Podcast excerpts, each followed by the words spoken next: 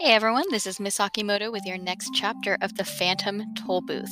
We are only two chapters away from the end, and I'm pretty sure like we're you know exactly in the climax now. I'm sure you can tell that because of how exciting everything is and how our um, Milo and Tock and the Humbug are facing the obstacle they've been working against, which is finding the princess's rhyme and reason.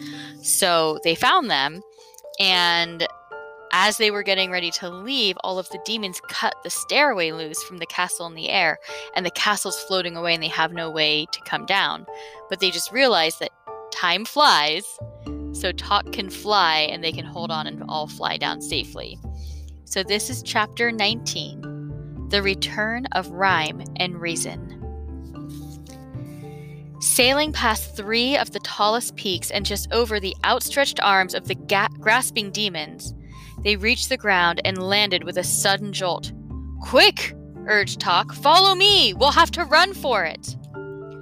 With the princesses still on his back, he galloped down the rocky trail, and not a moment too soon.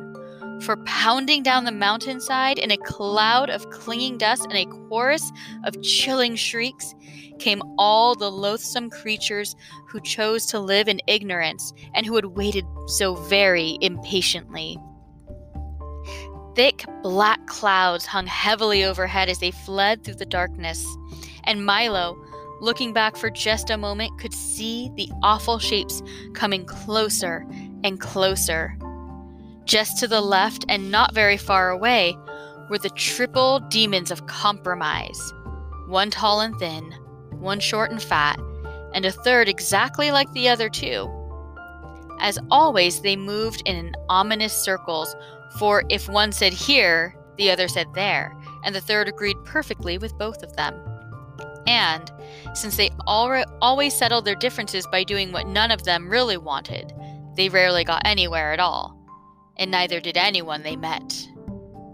Jumping clumsily from boulder to boulder and catching hold with his cruel, curving claws was the horrible hopping hindsight a most unpleasant fellow whose eyes were in the rear and whose rear was out in the front.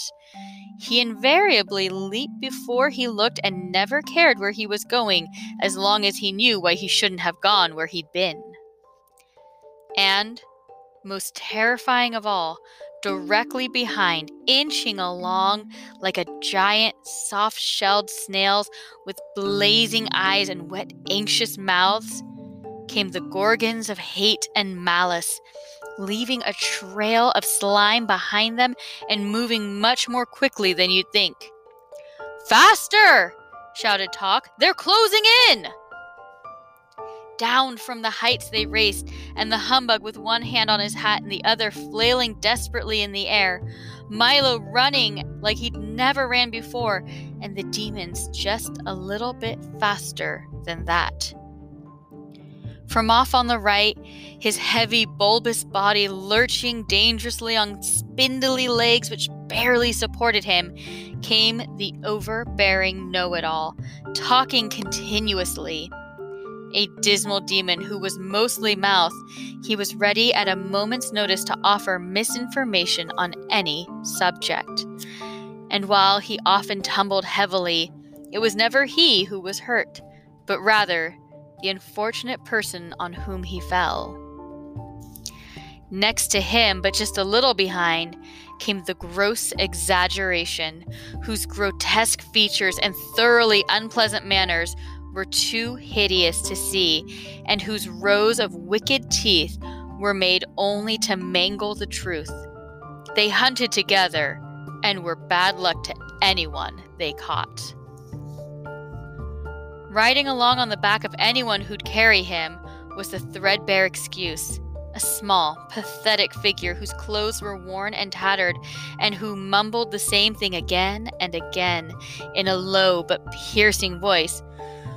Well, I've been sick, but the page was torn out. I missed the bus, but no one else did it. Well, I've been sick, he looked quite harmless and friendly, but once he grabbed on, he almost never let go. Closer and closer they came, bumping and jolting each other, clawing and snorting in their eager fury. Tock staggered along bravely with rhyme and reason.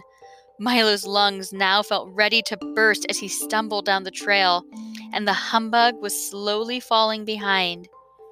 Gradually, the path grew broader and more flat as it reached the bottom of the mountainside and turned topward wisdom.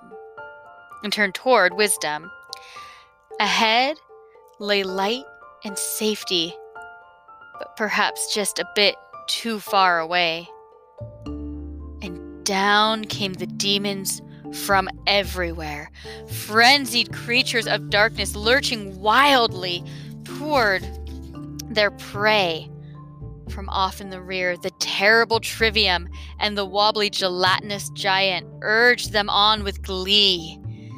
And pounding forward with a rush came the ugly dilemma, snorting steam and looking intently for someone to catch on the ends of his pronged horns while his hooves bit eagerly on the ground.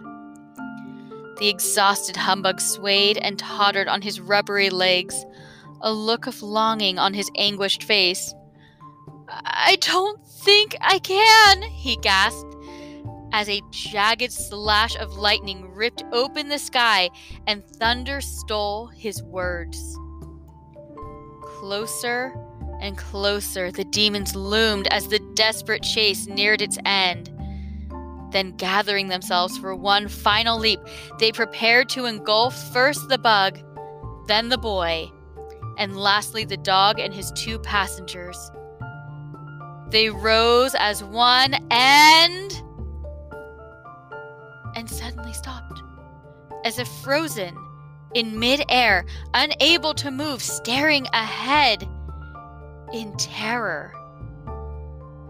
Milo slowly raised his weary head, and there, in the horizon, for as far as the eye could see, stood the massed armies of wisdom, the sun glinting from their swords and shields, and their bright banners slapping proudly at the breeze. And that's where we're stopping for today. And since it's Friday, you're going to have to come back on Monday so we can finish chapter 19 come back and see what happens now that the armies of wisdom have arrived. See you then.